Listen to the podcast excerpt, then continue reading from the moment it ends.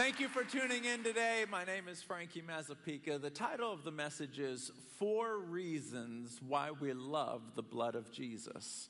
Four reasons why we love the blood of Jesus. Oftentimes we sing songs about the blood of Jesus, but we really don't know the depth of it.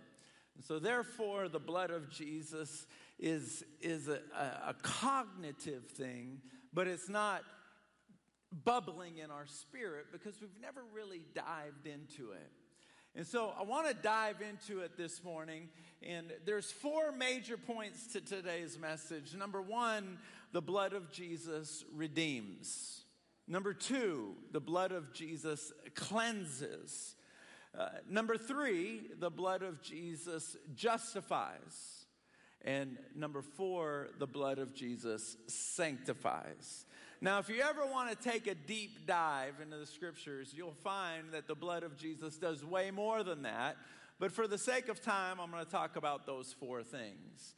Uh, let me start off by saying our blood, your blood, my blood, the blood of Jesus, it's not a, a stagnant noun where it, it's. Uh, a person, place, thing, or idea. It's, it's actually a living product. Your blood is alive.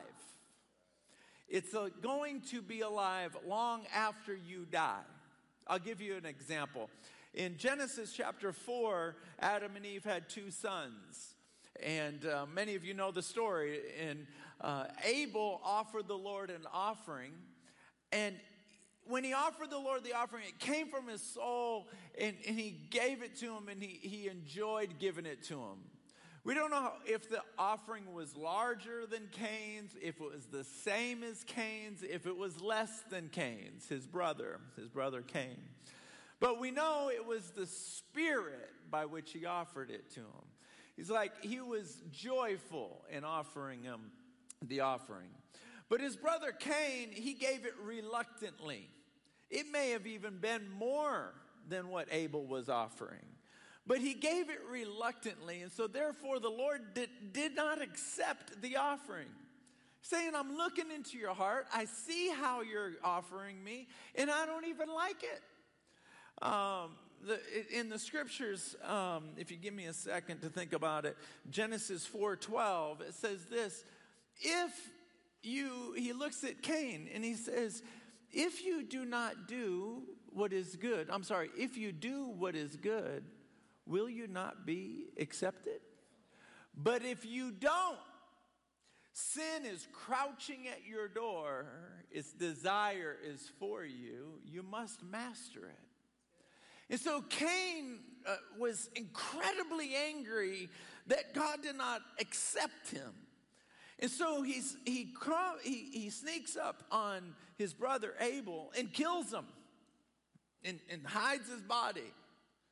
And the Lord shows up to Cain and he says these words in Genesis chapter 4, verse 10. He says this Abel, I'm sorry, Cain, I hear your brother's blood crying out to me. What have you done? See, our blood is, it's alive, and I don't have time to tackle that. I was going to tackle because it's so attractive. But just like our blood is alive, we, our blood is only alive because the blood of Jesus is alive. It, it, it's, it's, when I say it's alive, I want you to imagine how we cannot see sound waves. We can't see it. There's sound waves coming, shooting up to satellites in space and coming back down. If we could see sound waves, there's these waves just plummeting the earth, coming from all directions. You can't see it, but it's coming like crazy. As I'm speaking right now, the sound waves are coming out of my mouth and it's rolling into your ears. The blood of Jesus is just like that. It's constantly, it's like a river, it just flows down. And so I'm going to talk about that today. And the first thing that his blood does is it redeems us. The definition of redeem is to buy back with a purchase. So let me unpack that buying back. The Lord bought you back. So this is this is why and this is how. Um, in First Peter chapter five verse twelve, it says this: When Adam sinned, sin came into the world. Adam's sin brought death. So death spread to everyone. So everyone has sinned. So let me try to illustrate this with a word picture. Imagine the world, uh, everybody can see the world, a picture of the world. Imagine around the world is this covering that nothing unholy can get to it. It's like a bubble on top of the world, surrounding the world. The world's in the bubble. And around that bubble are these black sinful angels, like a, a flock of bats circling the globe, and they want nothing more to get in and to torment Adam, Eve, the family, and torment mankind for the rest of uh, the life of the earth. But they can't get in. And then when Adam and Eve ate of the forbidden fruit, it was almost like this like there was a tear in the atmosphere, and these demons that have wanted to get in so bad, they come in like bats. They come in like these dark angels, and they've been here ever since.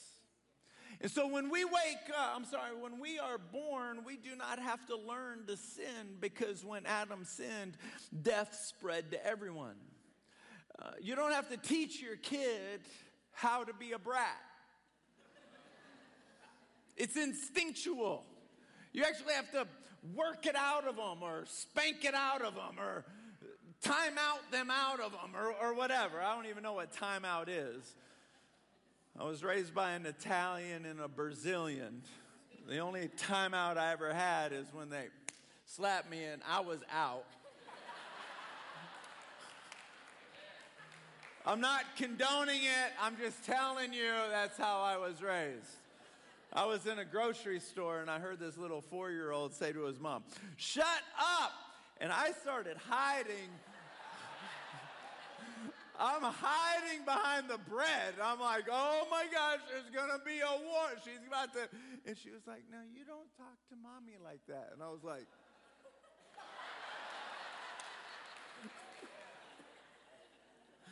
I come from a family where I, we went through the drive through. I told my dad one time, I want a hamburger with no pickles. He goes, You're going to eat it the way it comes.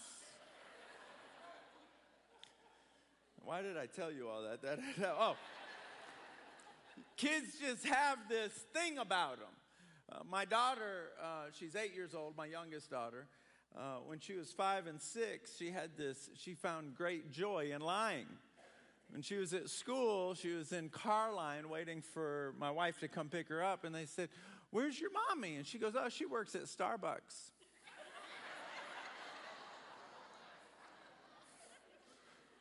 where did that come from? And so the next day, she said, Yeah, my mommy's running late because uh, she had to go to Target. She told me I could walk over there and go see her. So I'll see you tomorrow. Sit down with her and, like, Kate, at this point, you're not telling stories, you're lying. And we got to work that out. Because when sin came into the world, it's almost like the Lord had his children and then sin just like stole us away. And so he had to buy us back. That's called to be redeemed. Thank you for, yeah, help me out. Encourage me. He had to buy us back. He had to come to the enemy and say, I'm going to. There was a payment for Adam and Eve's sin. Somebody has to pay for this. So when he died, his blood was the payment for our sin. So he redeemed us, he bought us back.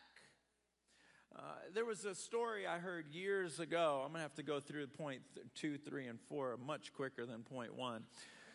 But I heard a story years ago. Many of you have heard this story. It's a story of this little boy. And I'm telling you this story because you may remember this story more than you remember anything else. Uh, this, little, uh, this little boy decided he was going to make a sailboat. And so he bought all the pieces, he bought the wood, he bought the glue, bought the material, and he made the sailboat. And because he made it, it was his favorite toy. And so he would go down to uh, the creek and he would just sail it and then push it around. And as it would sail, he was so proud because he made it and it was working. And he would just push it around. Well, one day there was a gust of wind and it caught his sail, and his boat went racing down the river. So he got on the bank and he started chasing the boat. But the wind was so strong, it took his boat and he lost his boat. He was obviously sad about that. One day he was uh, just playing. It was a small community, so he could kind of run around. And he passed a pawn shop, and in the window was his boat. It's like, that's my boat. So he goes inside of the pawn shop and he says, "That's my boat. I, somebody found my boat. They took my boat. That's I made that boat." And the pawn shop guy said, "Look, I, you know, I'm sorry, kid, but if you want that boat, you're gonna have to buy that boat. I own that boat." So he goes out and starts mowing grass and doing whatever he's got to do to find some more money. And he comes back to the pawn shop. He gives them the money and buys the boat back. And as he's walking home, he's holding the boat and he says, I made you and then I bought you. You're twice mine. Isn't that good? You're twice mine. That's what redeemed is. I'm going to redeem you. Number two, he cleanses you. Everybody says he cleanses you. This is something that the blood of Jesus does. It just, it, it's like this, this crimson, like crimson waterfall. You can't see it. It's like sound waves, but it just pours over you. Uh, we see this in 1 Timothy chapter 1 verse 2. And it talks about God, talks about Jesus as the son of God, and then it talks um, it talks about the Holy Spirit and the blood all in a couple verses. So Peter says this God knew you and saw you long ago. He, he saw your face before your mother was born. He saw your face. Says that God knew you and called you long ago. He knew you, He saw you, and He beckoned you. He called you. Jennifer, you're mine. Tamika, you're mine. John, you're mine. You're mine. He called you before you were born. So God knew you and called you long ago. The Holy Spirit came upon you and made you holy, which means I'm going to separate you from everyone else. You are unique and special, and I have a divine plan for you for us to walk together, talk together, and do something special together. That's worth clapping for. But the next part of the verse says this and you responded and were cleansed by the blood of Jesus. Now, any one of us that has ever decided to pursue Jesus, if you've ever given your life to the Lord, you know what this feels like. All of a sudden, you back up and you've said something, you've done something, you've thought something, you did something, and you know, you know in your heart that God didn't like that. And sometimes you look back at your old life, it's almost like, you know, I, I was, um, I don't want to brag about it. I want to put a dark light on it. Um, but in the years of 17, 18, 19, and 20, those were some sinful years for me. And so when I look like sinful, like black sinful, not like gray sinful. Anybody have that chapters of their life that even if I pull your fingernails out, you still won't talk about it? Uh, some of you are like, I don't know what you're talking about. I get it. I get it. I get it. You're sitting next to your family and you're like, Nope. Anyway, the Lord looks at us and he says, My blood is going to cleanse you of all that. He doesn't look at you and say, I'm going to cleanse you for what you did, Frankie, when you were in high school. It's alive, it's constantly flowing, and it continues to forgive you. Sometimes we punish ourselves way longer than the Lord ever did. The moment, 1 John 1 9, if you confess with your mouth your sins, he's faithful and just to forgive us and cleanse us of all unrighteousness. Bam! The, the, the crimson waterfall immediately. And then the enemy just torments us and we kick ourselves in the rear end for five months. Right? That's the trick of the enemy. Uh, let me illustrate this point. Um, one of my favorite preachers, I, he was, he's been dead for over 100 years. He's my favorite. His name is Charles Finney. And he was walking home after a service, and this guy physically pushed him into his, a, a bar. And he owned the bar. Pushed him into the bar and then locked the door behind him. And he said, I've heard you preach. I've heard you preach. And I want to know if God can forgive a heart like mine. So Finney quickly started to answer the question. He goes, Hold on. He goes, I own this bar. And I've had many, many wives come into this bar and beg me to stop over serving their husbands. He goes, I have overserved them so much. He goes, many die before they get home. They get into a wreck, they get into a fight, they, many have died. And he goes, when they come here and I overserve them, and once they get really, really drunk, we move them into our back room and we play cards. And we mark our cards. And we mark our cards to make sure that we win every time so that when they leave, they're completely broke. He goes, Can God forgive a heart like mine? Charles Finney said, The only authority I have is the blood of Jesus. And yes, God can forgive a heart like yours. He goes, But there's more.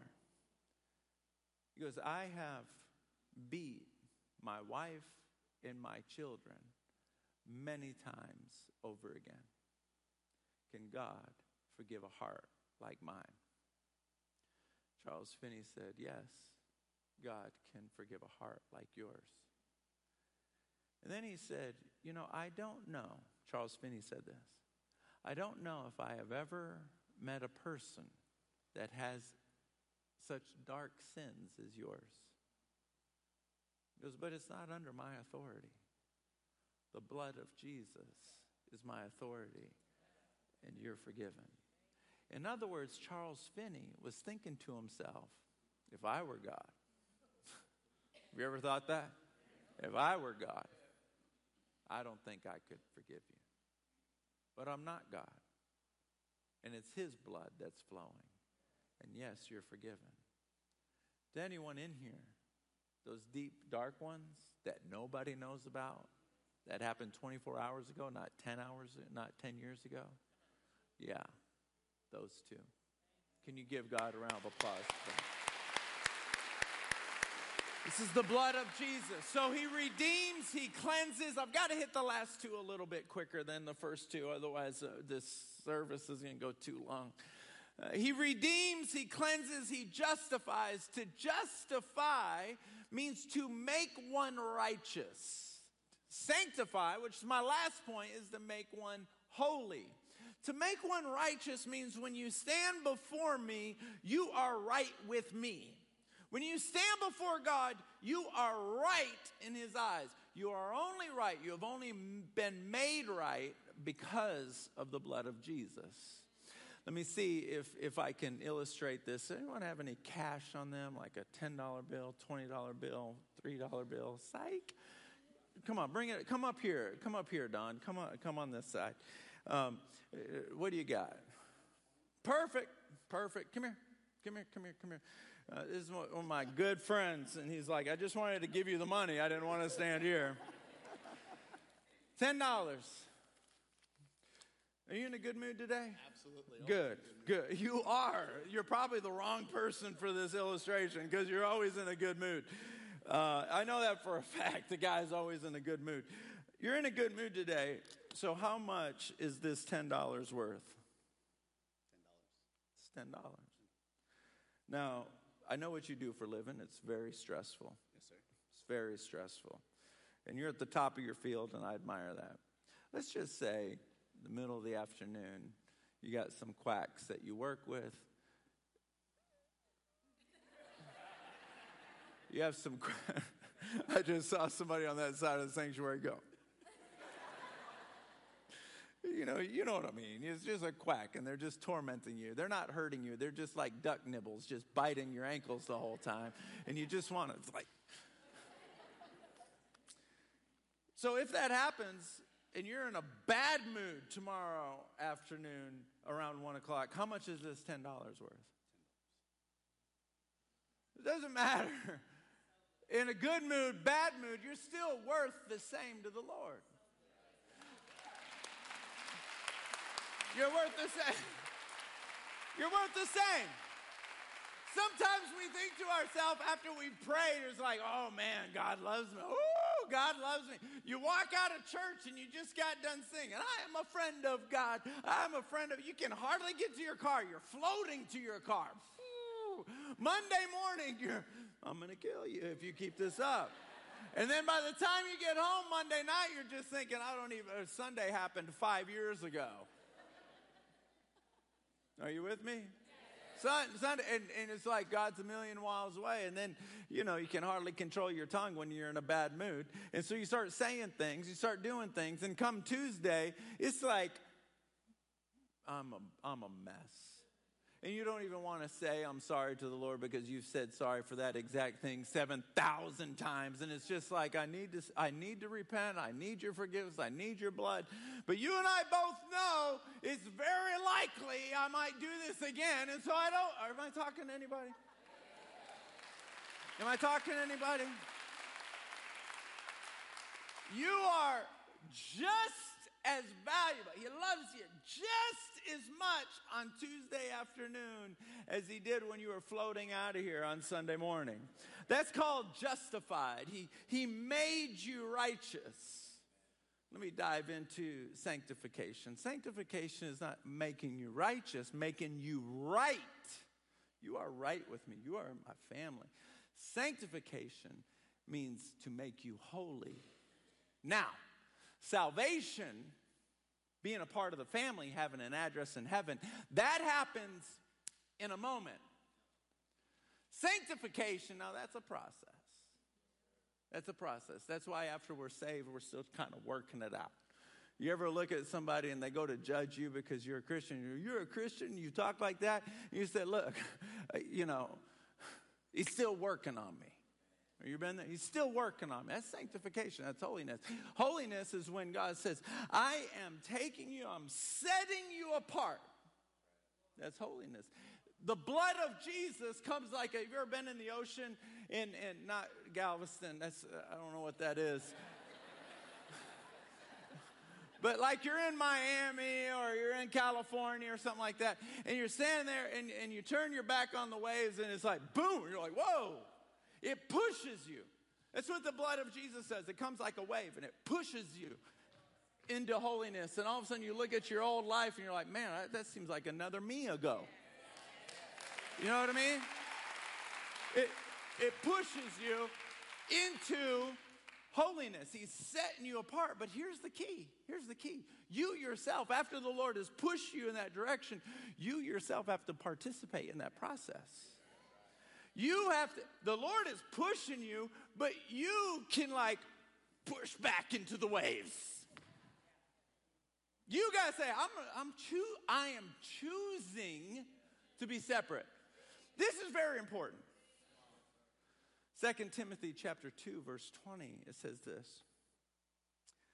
In a great house there are not only vessels made of gold and silver but also wood and clay some for honor some for dishonor in a great house, in the house of God, there are some children that are gold and silver, honorable. There's also some children dishonorable. It says this so cleanse yourself. Now, it's the blood of Jesus that cleanses us. But remember what I just said. He pushes you like a wave into sanctification, into holiness. I'm pulling you to be separate. But now I need you to cooperate with me. And so it says, so, there's a gold and silver, so, sanctify yourself, cleanse yourself. I'm not doing that anymore. I'm not talking like that anymore. I'm not wearing that anymore. I'm not, I'm not, no, no, no. I'm not going to talk about people anymore. I'm not going to rip people anymore, even if it's true. It's not my place to say it's true. Oh, I got quiet. Sorry. I'm making this decision. So, cleanse yourself so you will be made into a vessel of honor, sanctified and prepared for every good work. He's preparing you for a good work. Do you receive that this morning? Come on. Come on, put your hands together for that. He's preparing you. You know, one of my great passions, probably one of my greatest passions, is to not have a church that shows up on Sunday morning and receives, but to have a church that when we show up, it receives and then it flows out. It receives and it flows out. If you're ever just receiving, but it's not flowing out to anyone else, you're going to be like the Dead Sea. It's not really living in you. The gospel's not living in you. It's just kind of an encouraging moment on a Sunday morning. It's not living, it's not active. As soon as you find one person, one person, one person, and you encourage them, you don't have a thousand scriptures memorized, but you just like, I feel compelled to bless this person. Now it's flowing through you. Whatever flows through you begins to expand within. It flows through you. It's like, it's like this. The Lord sees it and goes, Oh, okay, so that's what you're going to do. When I bless you, I'm going to bless you more then. I'm going to bless you more. You find that one person, you say something to them, you're kind to them, you're loving to them. That's flowing through you. It's flowing through you. That's how we're supposed to live. And the more it flows through us, the greater the anointing that flows. So you start off with, girlfriend, you rock. How would you say that in Spanish? Eres la mejor. Is that right? Bang. You rock. That one statement. That's where it starts. Then you begin to build the confidence that, man, you see in their face, you see in their eyes that that blessed them. Then you build the confidence to say, hey, do you mind if I pray for you for 10 seconds? I don't think I've ever met anybody that says, no. Never. I'm sure it may happen. The more people I pray for, the greater, the greater the percentage of that happening. But then when you pray, something happens.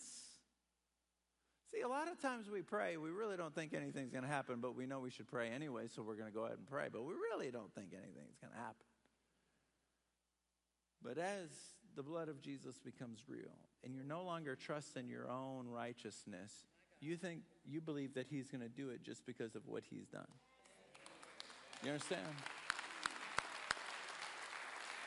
Every single Sunday, I should say this, we've been kind of exploring some other gifts over the past few weeks. So I'll say this eight out of 10 Sundays, we go for healing. And every single Sunday, people get healed deaf ears, blind eyes, cancer, joints that don't move. Last night, I prayed for, at, at one of our services last night, this girl comes up and she goes, I'm a gymnast.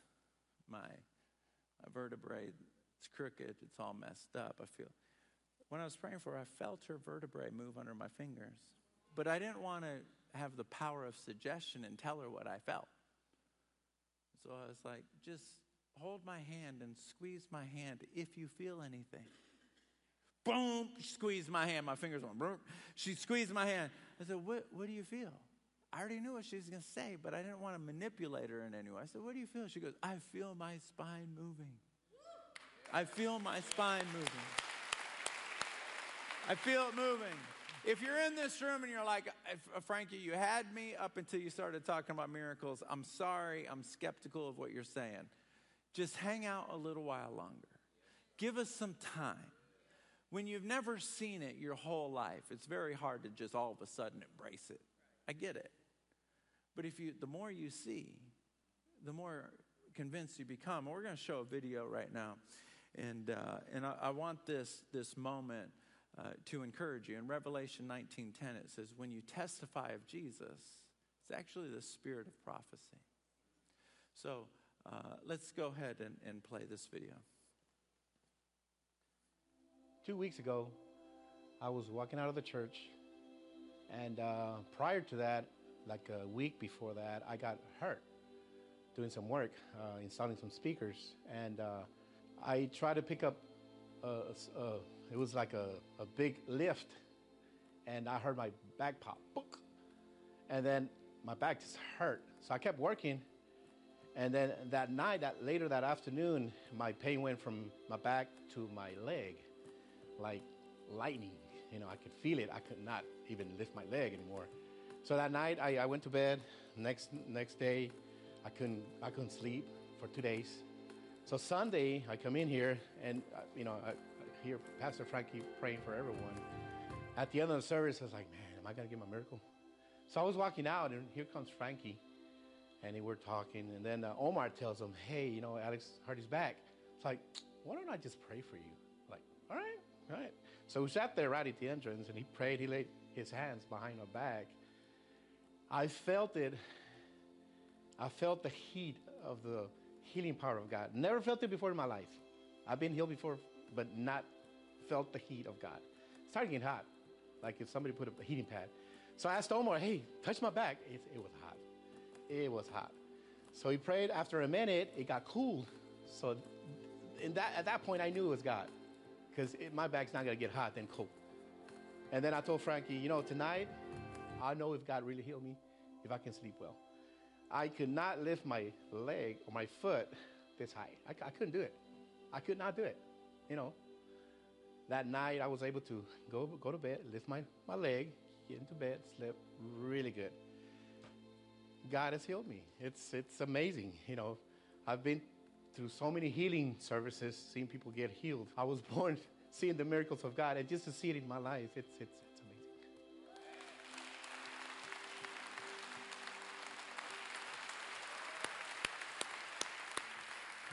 I remember that moment. That's our, our sound engineer. Let's say thank you for all the hard work he does. Come on. I love you. I, I remember that moment because um, God was really moving in the service, and, and people were beginning to leave, and I was beginning to leave. And, and when I'm preaching or when I'm praying for people, I feel like there's lightning in my veins and there's muscles on my teeth. But then, just like you, when you're in here, you just feel like you're 10 feet tall. And then when the service is over, I just feel like I'm me again. Does that make sense? And, and I'm walking out and I'm checked out. Now it's officially Sunday afternoon. It's not Sunday church day. It's like 12:30, 1 o'clock. I'm going home. I got one thing on my mind. Put a t-shirt on with a hole in it and get in my bed. It's the only thing that's on my mind. I don't know why I sleep better in an old t-shirt, but it, but it is what it is. And I'm walking out, and he says, I hurt my back. And the thought comes to my mind, pray for him. And then I was like, I don't feel like praying for him. And my faith is so low right now, I don't think anything's going to happen. I was like, then I thought this I will regret it for the rest of this week if I don't pray for him. So I'm going to regret it. So I put my hand on his back. My hand starts getting hot. No, not my hand. His back starts getting hot. I open up my eyes and I'm like, man, God, you continue to amaze me. Because here I am going, little old me, service is over, but God's still moving. And he gets healed right then. There's something about the atmosphere of God. Why don't you all just stand your feet if you would? Put your hands out like this, and I'm going to let everybody out of here in about 10 minutes, but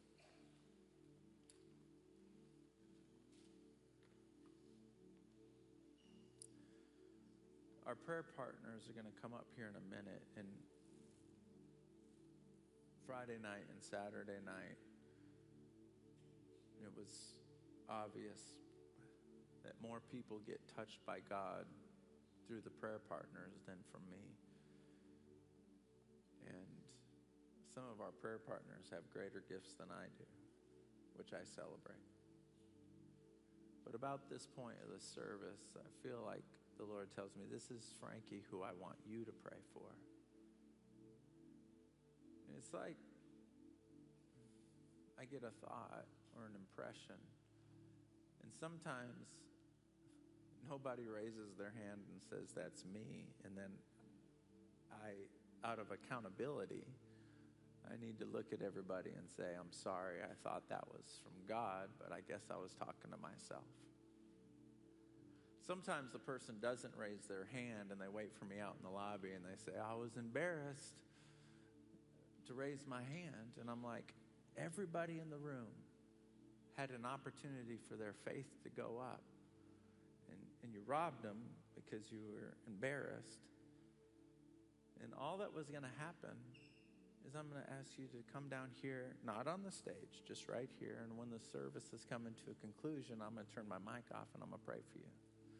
But the people out in the lobby that robbed the room by not raising their hand, they asked me to pray for them. I always think the same thing. I'm going to pray for you, but I'm not going to mean it. I'm just kidding.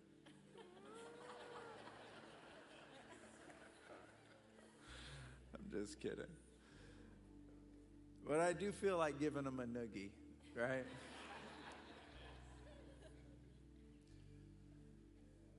so put your hands in the air and let's just see what the Lord's going to do.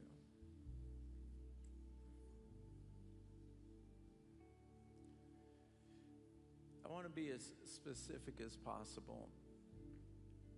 Is there someone, I'm just going to rattle off like two or three things first thing is, is I'm doing this with my fingers and I just caught myself and I'm like, I, I never do that. Just kind of, look. is there someone here, first of all, that if you did that, it would hurt or you can't do it in your right hand? Number two, is there someone in the, in the bottom right of your jaw I don't know if it's your teeth or if it's your gums or if it's your nerves. It's hurting you. And then the third person is you getting headaches, but you can feel the headache almost like in your left eye. Maybe you have it right now, or maybe it just comes and goes. But I feel like the Lord wants me to pray for those three people.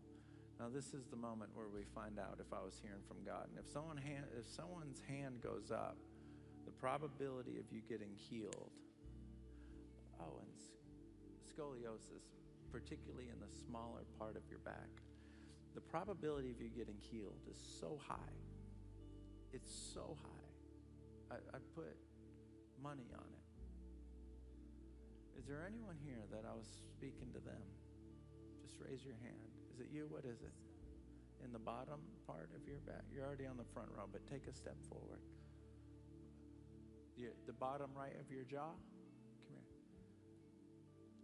What is it, sweetheart? Her eye? She gets headaches with the left eye. Okay, all of you just stand right here in the center. There might be more than, than these people. Is you got your hand up? Come here. Which one is it? Bottom right hand. That was the of your jaw. That was the first one that I had.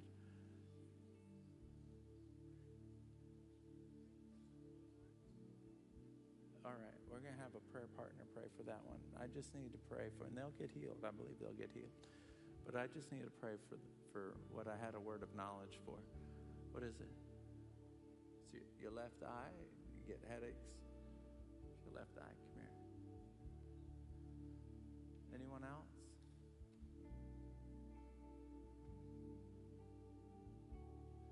Now I need all the prayer partners come down because here's the thing some of you came to church this morning and you need a miracle, but it's not a physical miracle.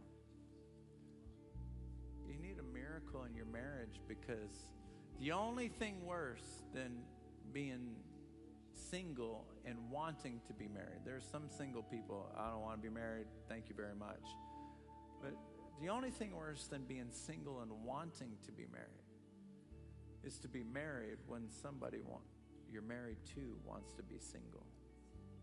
That's it's painful. That's where you need the miracle. Maybe it's a physical miracle, and I, I didn't name it. I told you before, many of these prayer partners have much stronger gifts than I do. There's an usher at the bottom of each aisle. Just come down here and they will show you the prayer partner that's available for you to pray for. There's no official dismissal. You can leave whenever you want to. But if your heart were to stop beating in the next five minutes, are you 100% sure you know where you'd spend eternity? If not, you're the most important person in this room.